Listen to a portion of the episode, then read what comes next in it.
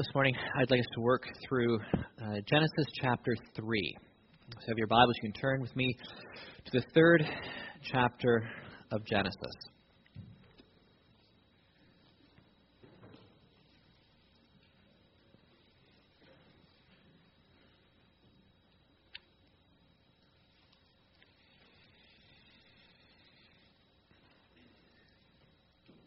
These will be familiar words uh, to many of us, but remember as we read that this is the very word of God. Now, the serpent was more crafty than any of the wild animals the Lord God had made. He said to the woman, "Did God really say, 'You must not eat from any tree in the garden?'" The woman said to the serpent, "We may eat from the trees in the garden, but God did say, 'You must not eat fruit from the tree that is in the middle of the garden, and you must not touch it, or you will die.'" "You will not certainly die," the serpent said to the woman, "for God knows that when you eat from it, your eyes will be opened, and you will be like God, knowing good and evil." When the woman saw that the fruit of the tree was good for food and pleasing to the eye, and also desirable for gaining wisdom, she took some and ate it. She also gave some to her husband, who was with her, and he ate it. Then the eyes of both of them were opened, and they realized they were naked. So they sewed fig leaves together and made coverings for themselves. Then the man and his wife heard the sound of the Lord God as he was walking in the garden in the cool of the day, and they hid from the Lord God among the trees of the garden. But the Lord God called to the man, "Where are you?"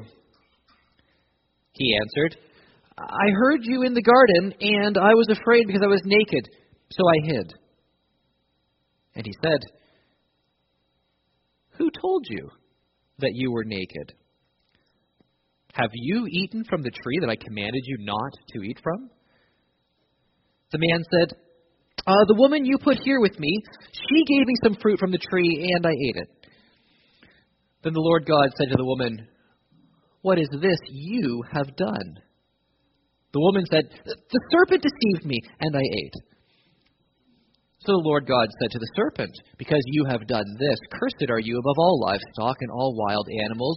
You will crawl on your belly, and you will eat dust all the days of your life.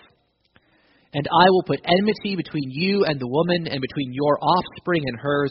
He will crush your head, and you will strike his heel."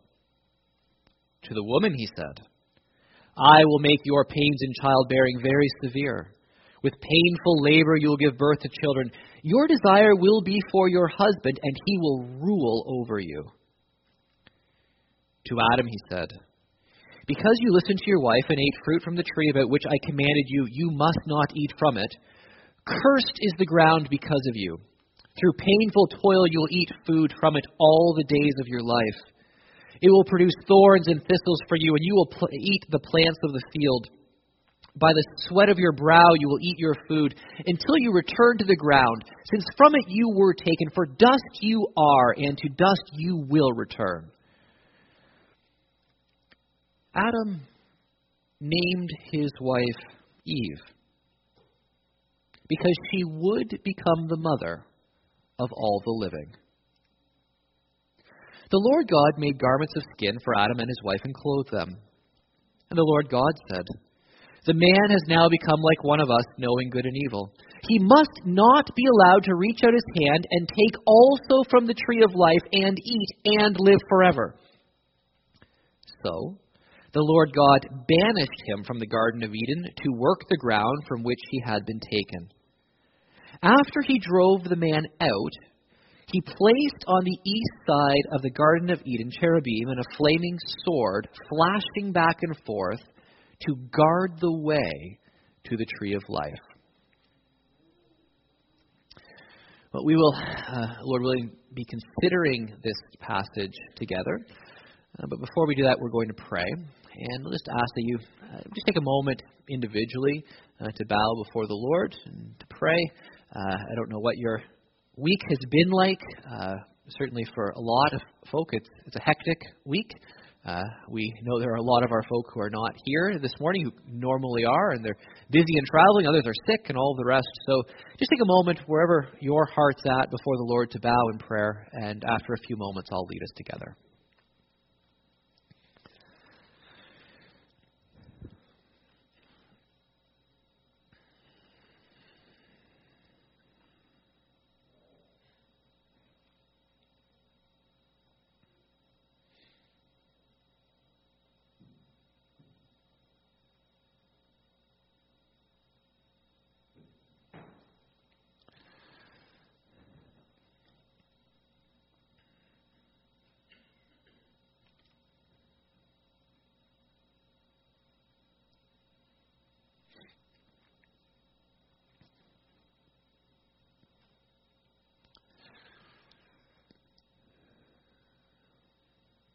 Our Heavenly Father, this last week, if we have been uh, at all sensitive and mindful, we have been reminded of the fact that you have given your Son into this world. That the great seed of the woman who would destroy the work of the serpent has been born, and that he is defeated in his own death the power of the devil, and the power of sin. And Lord, I pray that this morning you will help us to see in a new and in a fresh way uh, the glory of the seed of the woman, Jesus. I pray that you will help us to appreciate all that he is and all that he's done. I pray that you will give us, uh, by your Spirit, the ability to uh, move beyond circumstances, move beyond distraction. I pray that you will allow us to hear your word as it really is, the, the word of the living God. I pray that you will impress upon us in, in a profound way who we are, not merely as creatures of dust who will return to dust, but creatures of dust who are also in culpable rebellion against their Creator. I pray that you will search us by your Spirit. I pray that you will uh, so work in our hearts that we are compelled to recognize who you are, to embrace you and love you, and to honor you not only in our uh, words, but also in our lives, in our actions, in our thoughts, and even in our emotions. I pray that you will bring us completely into alignment with yourself. Help us to think your thoughts, to feel the, the, the way that you emote. Help us to perceive things through your eyes. We know that this is impossible for us apart from your Spirit and your Word, so we pray that this morning your Spirit will powerfully work through your Word in such a way that you alone receive glory. Do this, whether it means rebuke or correction for us, repentance, Uh, whether it means you know, joy and rejoicing, whatever we need, we pray that you will do. For we ask it in Jesus' name. Amen. Now, this text is um, intentionally chosen this morning uh, to set the frame for the next year. Uh, for those of you who are here regularly, you know that we plan on working through the Bible uh, in the next year, the one-year Bible reading program. And every week I intend on selecting a text from the week's reading, so you will already have read the text that I'm going to preach from. Uh, this will keep me from uh, having to sort of work through every chapter, every verse. You'll have the context yourself through your own personal reading. This is the only time I plan on, although it may happen, I'm not one hundred percent sure as the year go- unfolds, this is the only time I plan on preaching a text in advance. Uh, so you will be reading this text, you know, I, I believe, on Tuesday, uh, if, if you follow the program. Because tomorrow is January first. How do you feel about that?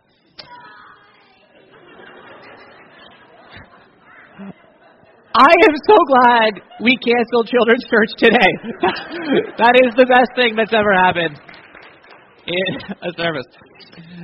It, it took me until about last month to stop writing twenty fifteen on my date.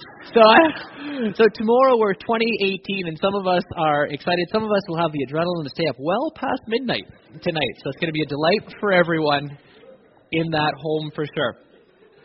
Uh, so I, I think that this text, though, it really does, it sets a biblical trajectory. It's absolutely crucial if you want to understand the rest of what's going on in Scripture. Now, there's a ton that can be said. This is not going to be even close to a full exposition of the text. That really would take uh, hours and hours. And I don't have the capacity to do that in terms of that length. Well, actually, that's not true. I do.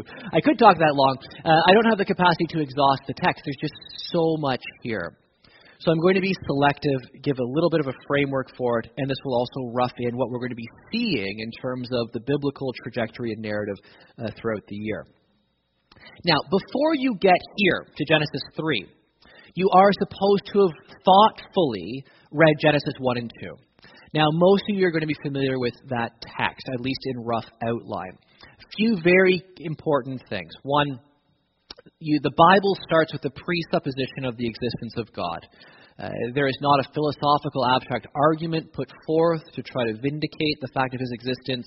You simply begin with God. That is the fundamental fact of reality. In fact, I would argue at great length that if you don't start with the presupposition of God, then nothing else in experience will be intelligible.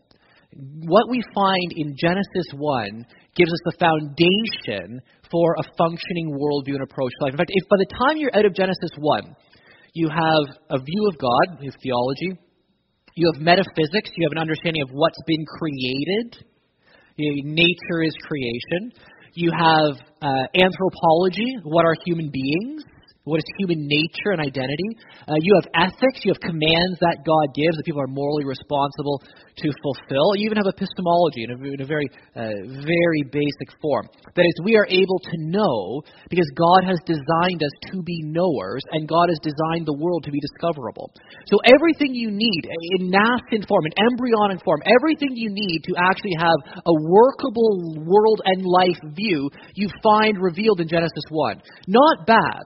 Uh, just off the off the beginning when it's not a philosophy book. So you're given all of these really rich frameworks. You're told that God takes the world which he creates, and then if you work through the days carefully, what God is doing is God is forming livable habitations for creatures. So by the time you work through the first three days, God has formed domains. And in the next three days, God correspondingly fills those domains. So that he creates light on day one. Day four, he creates light. He fills the domain. Day two, he creates sky and water. Day five, correspondingly, he, he creates sea creatures and birds. He's filling the domain. Day three, land. Day six, land animals and human beings. He's filling the domain. So what God is doing is he's creating habitats for life to flourish. The high point, of course, obviously comes in day six. And you know this because you have more than twice as many words for day six as for any other words in Genesis one. But also you have a repetition of bar, that is creation ex nihilo, creation out of nothing. God creates human beings, bara. And so we're told three times, actually, in one verse, that God does this special work of creation for human beings. The point of the first six days of creation is anthropological. That is, it is about human beings. Not because we ourselves are intrinsically so special, but because we are special in relation to God as his image bearers. And then God, on day seven, having completed his work of creation, enters into his sanctuary. Eden, the garden, is a temple sanctuary and royal throne room where God lives. So you have the heavenly throne room, and now you have an earthly counterpart, which is why God shows up and walks in the garden. It's his royal residence. It's the sanctuary. The sanctuary is only the place. The sanctuary is a sanctuary because of God's presence that makes it holy. So what you have is a garden temple throne room. And Adam and Eve's job is to care for it and to extend its boundaries until it is coextensive with the earth. Eden is obviously not all of the earth. That's why God plants the garden in the east. And also why, this should be very obvious, they can be kicked out of it. They can be kicked out of it because it's one small area. It's not even re- remotely the entire globe. Okay. Now, the climax of it in terms of evaluation is that it is very good. So you know this. You know this. You know that God's creation is very good. And then you hit Genesis three. And the serpent is, there's so much to say with this, but the serpent is kind of a stock image. Uh, and, and so the serpent represents Satan. You get this all through the Bible. The, the serpent, the dragon, the snake, the Satan. And so Satan comes and he tempts Eve and he tempts Adam to sin. And note how he does it. This is so important. In fact, if you track through this, I would argue that this text actually gives you a fundamental psychology of temptation that is true every time you're tempted. There'll be slightly different sort of iterations of it. But this is the fundamental way that Satan tempts people. First, did God really say? That's the, that's the way it begins. Did God really say? Did he really mean? It's kind of hard to actually capture the force of the text. But but the, the, the implication is, wait a minute, God... God couldn't have meant that exactly the way that sounds. That doesn't seem to make sense. Does that make sense to you? Did God really say you, you can't eat from these trees? Why would he do that? And so it begins by insinuating doubt. It just sows a little bit of doubt. He's not contradicting. He's not saying God was wrong. But he's saying, did, did you really think that makes sense, actually? Let, let, let's, let's reason it. Let's take God's word and now make it an object for our own evaluation. We will be the ones who sort of stand in judgment on the propriety and wisdom and goodness of what God has said. So let's reason it out. Eve, you can trust me. I'm the devil. Right? Let's, let's talk about this. Did he really say? Eve says, no, no, we, we may eat from the fruit, but he did say, he did say, we can't eat from this one tree. And he also said we must not touch it, which isn't something that is said before now. Now, now perhaps God did say that, perhaps. But it seems like here she's, she's just exaggerating a little bit the, the prohibition. He said don't eat, yes, but he also said don't touch, or we will die. Interestingly enough, here what Eve does, which I think is also true of us when we're tempted, she acknowledges and then completely ignores all that God has provided for her. No, no, no, no, no. God didn't say we can't eat from all the trees. He said we can eat from all of them except this one, this this really special one that I'm focusing on now, and he even said not to touch it. That should have been a clue to stop and say, hey, wait a minute. Look at how richly God's blessed me. God doesn't seem to be in the business of depriving me gratuitously of things that are good. So so if God has actually given me so much, if he's so richly blessed me in so many ways, then maybe there's a good reason. He doesn't just sort of go around arbitrarily limiting my enjoyment of life. Satan then moves to the next step, which is direct contradiction. He begins by sowing doubt. Then he directly contradicts. You will not certainly die. Fascinatingly, the first contradiction, if you think about our society, this is exactly where people are in the main today in our society. The first thing that Satan directly contradicts is the concept of judgment. God's not going to judge you.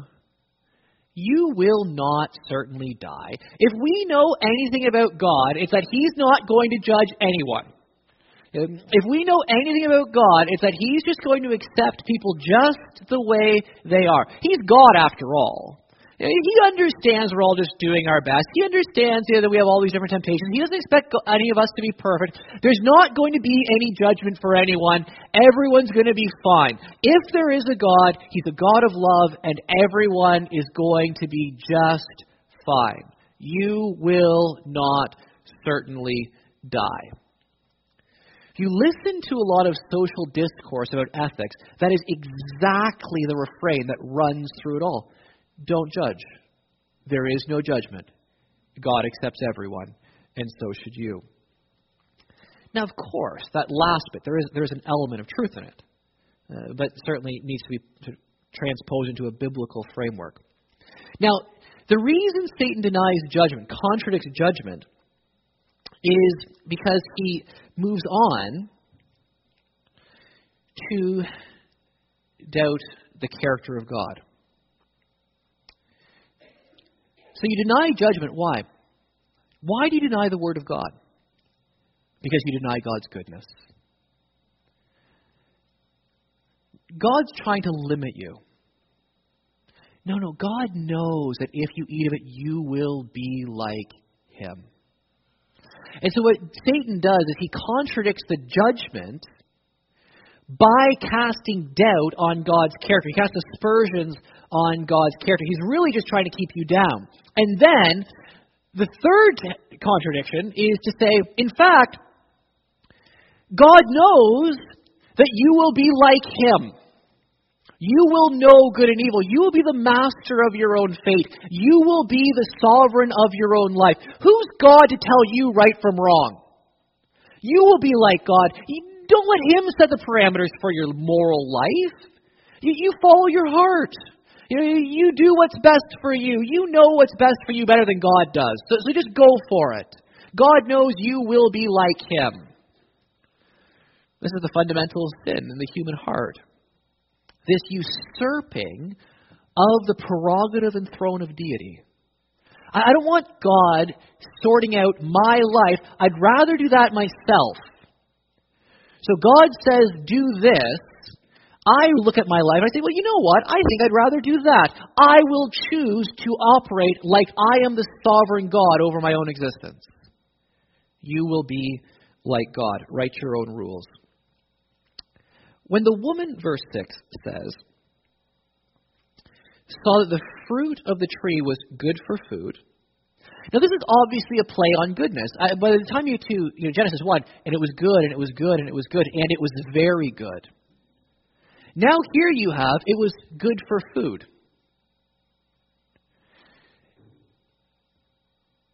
We probably would be in a very different predicament than the one we're in currently. If the text said, when the woman saw that the fruit was rotten and filled with maggots, right? It probably wouldn't have been quite as tempting. But that's one of the things with temptation. It's tempting. Right? I mean, this sounds pretty obvious, but one thing you actually need to, I think we need to get to the point where you, you acknowledge that there is temptation. The world is filled with temptation. Even Eden had temptation. And temptation is tempting precisely because there are elements of real goodness in it. We're not, we're not tempted by garbage. Now, part of the problem, actually, in, in the the perversion of our sinful natures now is that actually some people are tempted to perversion.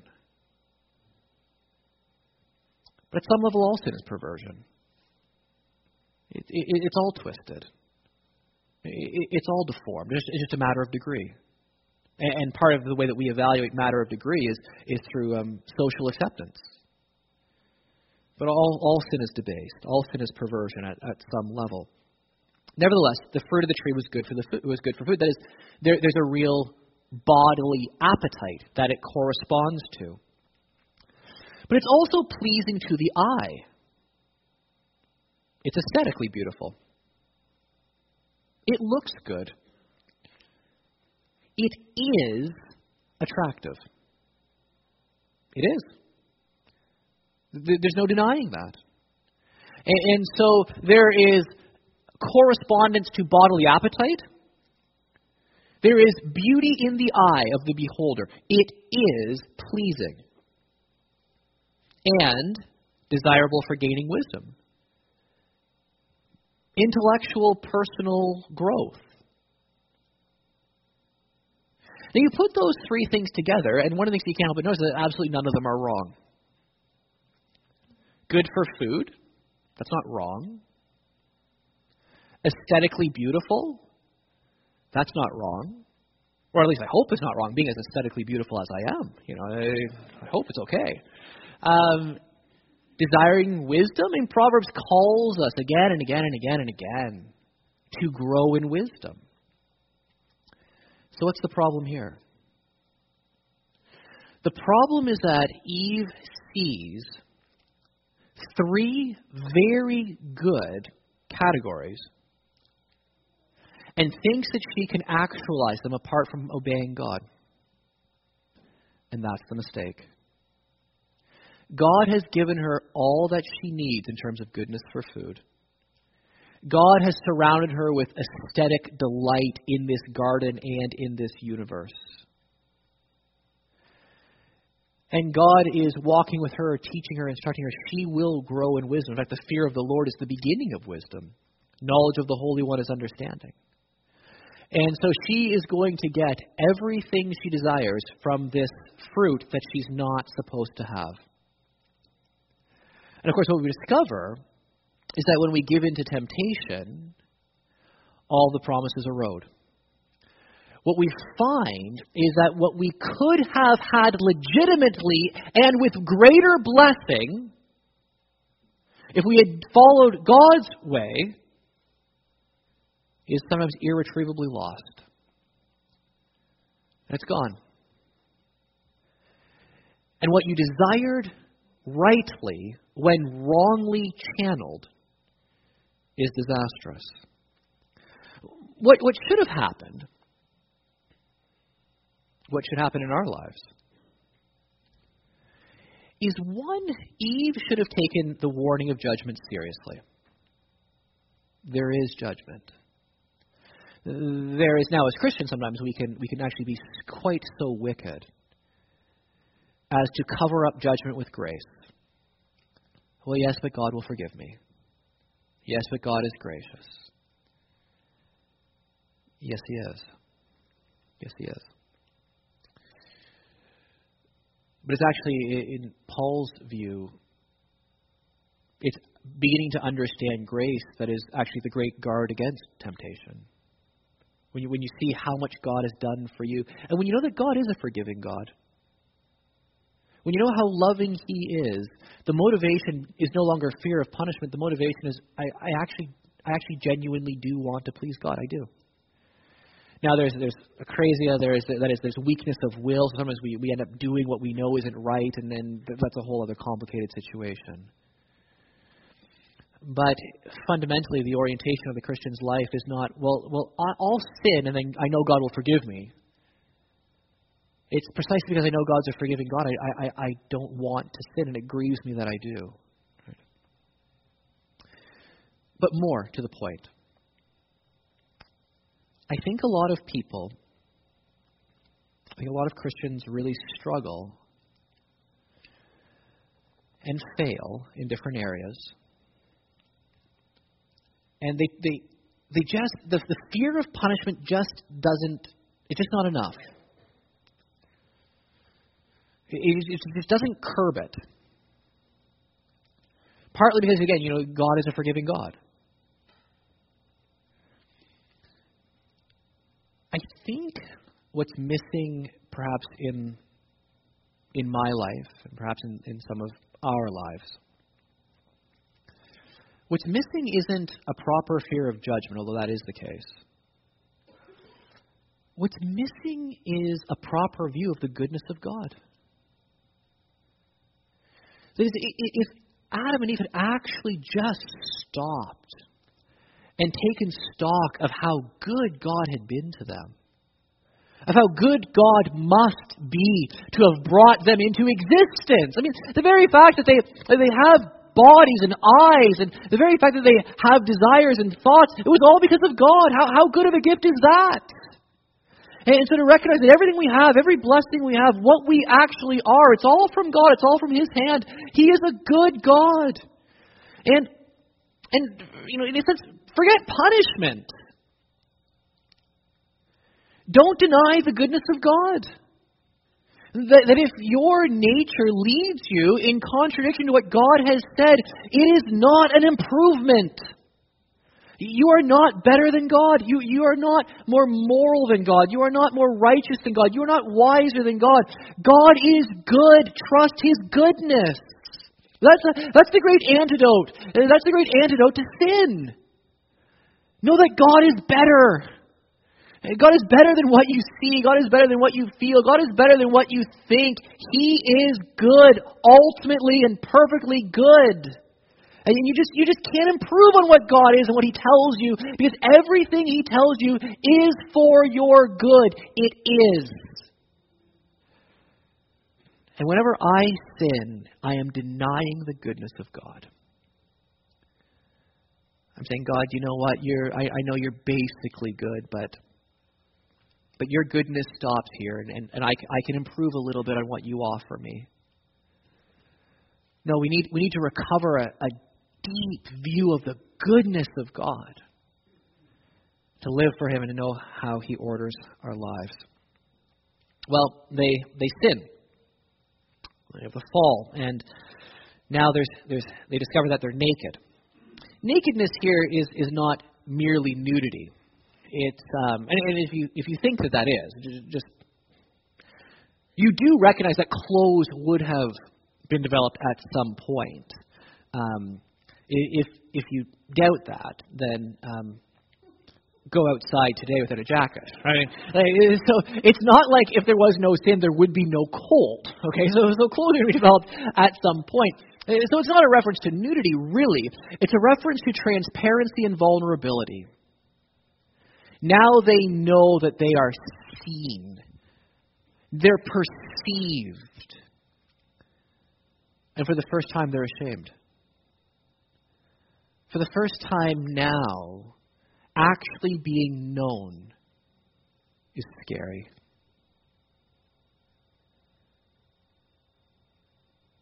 And every single human being ever since has always felt that way. What if people actually knew me? What if people actually knew how I think? What if people actually knew what goes on in my heart? What if people actually knew me? Being understood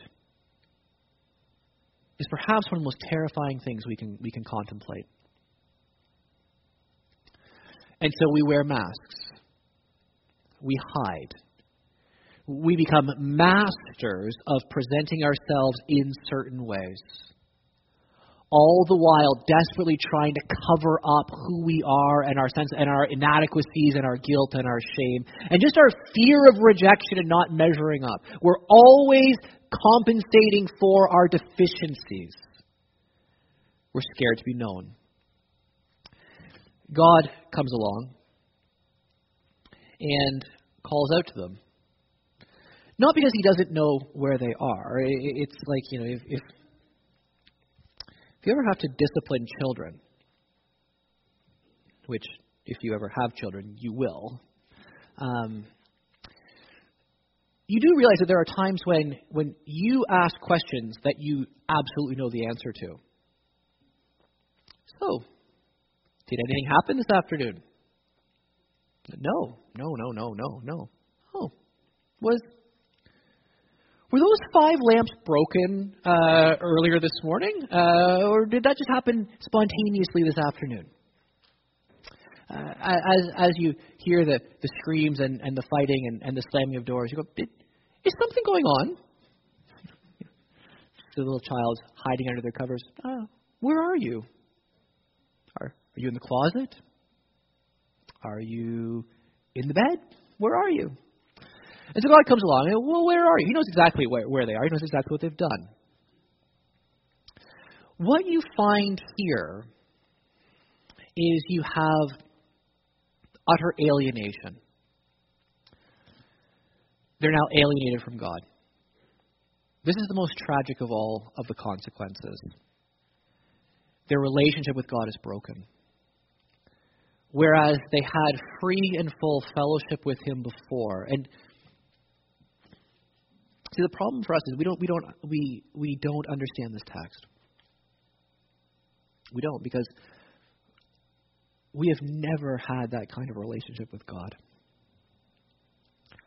We we can't imagine what was lost. We we just can't imagine what it was like to live in this world and to know God without sin. And in this world, we never we never will. We'll never know what that was like. So we literally cannot begin to contemplate the magnitude of what was lost. In moving from full relationship with God to alienation from Him. But they're also alienated from themselves. That's why they're covering themselves up. That is, they are internally torn up with guilt and shame. It's real guilt. It's not just guilt feelings. They are guilty. And now they're ashamed. Now you start to see cognitive dissonance going on. Now you start to see them, them internally fractured. They're no longer whole people. And once again, because none of us are whole people, because we're all born fractured, none of us have any idea what it was like to be an integrated human being. But it must have been pretty great. And they're alienated from each other. You, you, you get this. You also get the internal fracture that they won't take responsibility for anything. So the Lord God says to Adam, Adam, where are you? Uh, not hiding. Okay. So you're hiding. Why? Uh, I'm naked. Fascinating. That didn't used to bother you. Something happened that makes you a little bit self-conscious there? Well, yes. Something did happen, as a matter of fact. Remember that woman that you put here? That's what he says. Whose fault is it? It's God's. That woman, her fault. Actually, no, your fault. Who's, who's not to blame here? Me. If there's one guy who's not at fault, God, it's me. Because I didn't create her, and and she did it, and you did that, so it's not me. Doubtless, Eve was very happy to be blamed. She, she was doubtless very happy that Adam, you know, was, was kind enough to throw her under the bus before the Lord God in the garden. And Eve says, yeah, you know, you're right. I shouldn't have done that. I was wrong. No. Eve says, don't look at me. It was the serpent. They're just, they're, just ca- they're just blaming everyone else. And so what you have now is you have an inability to take personal responsibility, not for the last time in human history, and you have uh, this, this alienation where now human beings are blaming each other. Now there's division and strife. So where you have alienation from God, now you have a- an internal alienation, now you have external alienation. Relationships are broken. And you also have alienation from creation. So that now creation and life is going to come through pain and sweat and thorns, where the ground itself is cursed. That's a pretty high price. Severed relationship with God. Destroy, destruction of internal integrity. Fractured relationships with others. Even a fractured relationship with God's good world. It's very easy to look at all the negatives, to look at the wars, to look at the violence, to look at all the strife and misery and all the rest, all the problems that we have, and to, and to regret that this happened.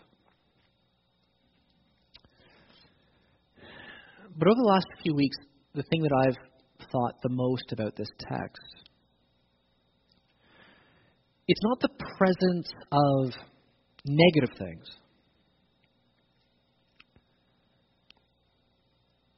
It's the absence of all of the goodness that could have been.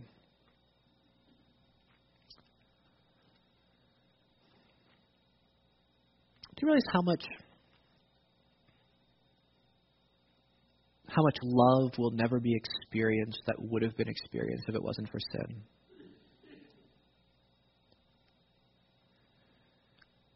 Do you realize what our friendships would be?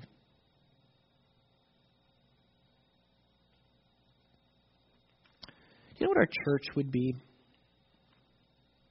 what our neighborhoods would be, can our what our world would actually be. The worst thing isn't the presence of violence, it's the absence of love. And so now, even in Christ,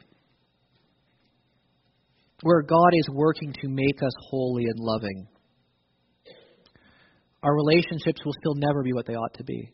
In this world, our relationships will never be what they could have been and should be because of the actuality of sin, because of the potentiality of sin, and even very, very tragically, because of the possible perception of sin, even when there isn't any.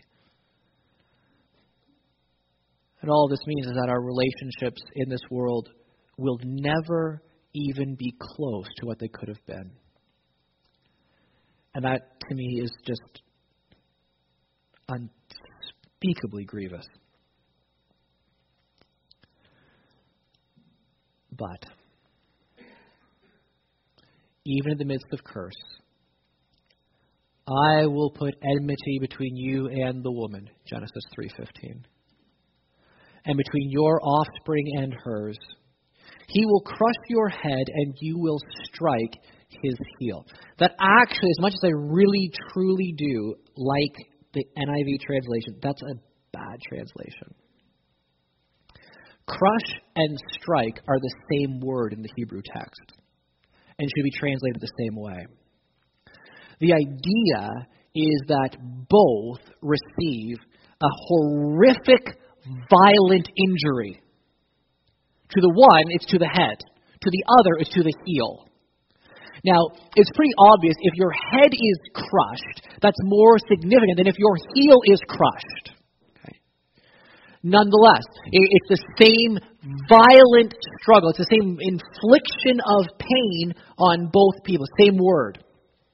The idea, though, is almost like, you know, if, if you think about uh, you know, a serpent on the path, and I, I could I could tell you a story, but I, I won't bother. Uh, about the time when I was in Pennsylvania, hiking up a mountain with with a young young guide, and we were told, well.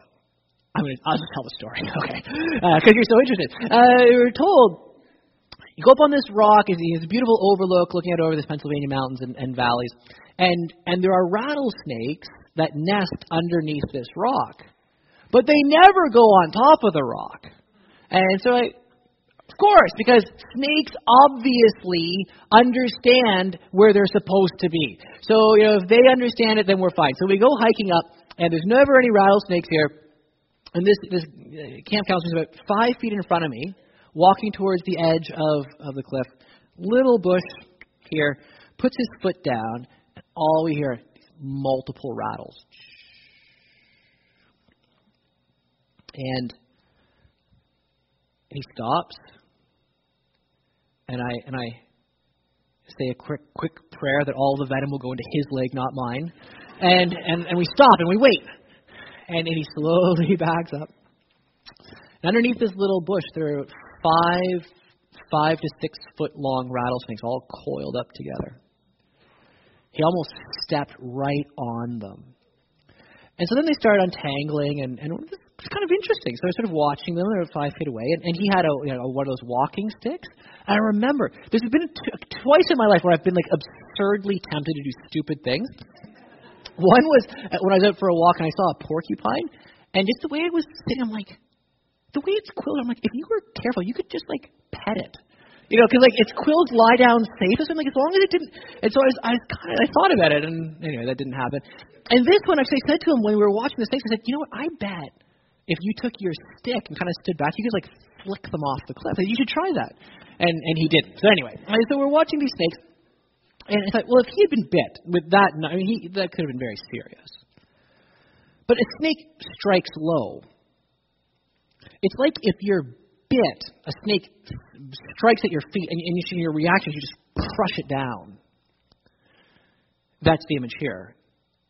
The snake strikes, it hits you, and then you just, in reaction, stomp on it and break its head. so that there's a real injury to the person who's stricken or struck, but the snake is destroyed. The seed of the woman is a collective. That is, it is all of her offspring who follow God, culminating in Jesus, who will ultimately destroy the work of the devil. This verse is called the Protoevangelium. That is, the first gospel. This is the first gospel promise in the Bible. And it sets up the entire trajectory of redemptive history. That there is going to come a champion who will destroy the work of the devil. And he will be grievously hurt in the process. In fact, we know that he will die. But he will conquer death. Now, that's one of the most beautiful things, that Jesus comes as the second, as, as the last Adam. The first Adam in his life brings death. And the last Adam in his death brings life. And not only that, but the amazing thing, if you work through a biblical trajectory, by the time you get to the end of Revelation, what do you have? Reconciliation with God. You have internal integrity, that we are healed and whole.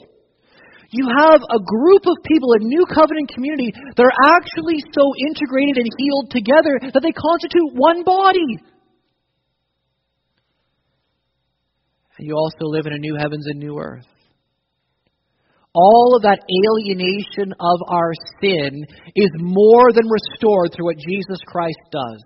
Reconciliation with God, reconciliation with self, reconciliation with each other, thank God. And a new home, a place where righteousness dwells. And you know, on that day, on that day, we are going to love people for the very first time for real. Like, like what it should be.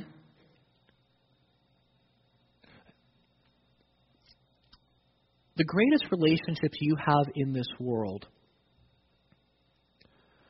are just the faintest shadow of what awaits in that day.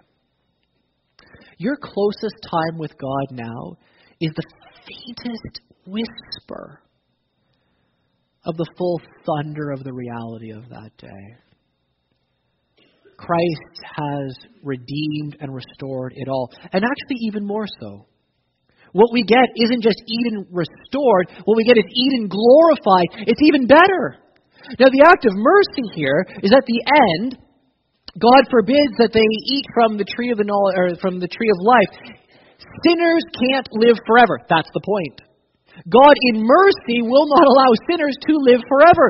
And so they're kicked out of the garden, and then the way to the tree of life is guarded, because you don't want to eat and confirm yourself in that mode of existence eternally.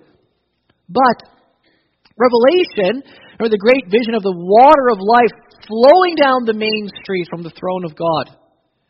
And you have the tree of life. And where is the tree of life? It's on each side of the river. Well, how on earth is that possible? The tree of life is obviously one level of metaphor, but the point is that in the new heavens and new earth, there are trees of life, plural. Because now you're glorified, now you're redeemed, now you're without sin. Eat all you want. Live forever.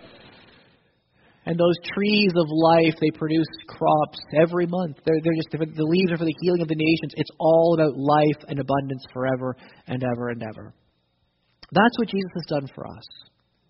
Creatures of dust, raising their puny fist in the face of God in rebellion, saved by the blood of Jesus Christ. All this restoration, all this reconciliation. Oh, Felix culpa. As the church fathers used to say, oh, happy fault. Our sin actually, in God's grace, produces an enormous amount of happy consequences in the future because of what Jesus has done for us. And this is what we're going to celebrate this morning with communion. The, the seed of the woman struck by the devil, a crushed heel, shed blood, that brings reconciliation and life.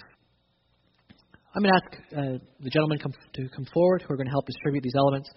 Uh, those who are not going to be passing them out, take a moment to pray and prepare your heart. and in a moment we'll celebrate communion together.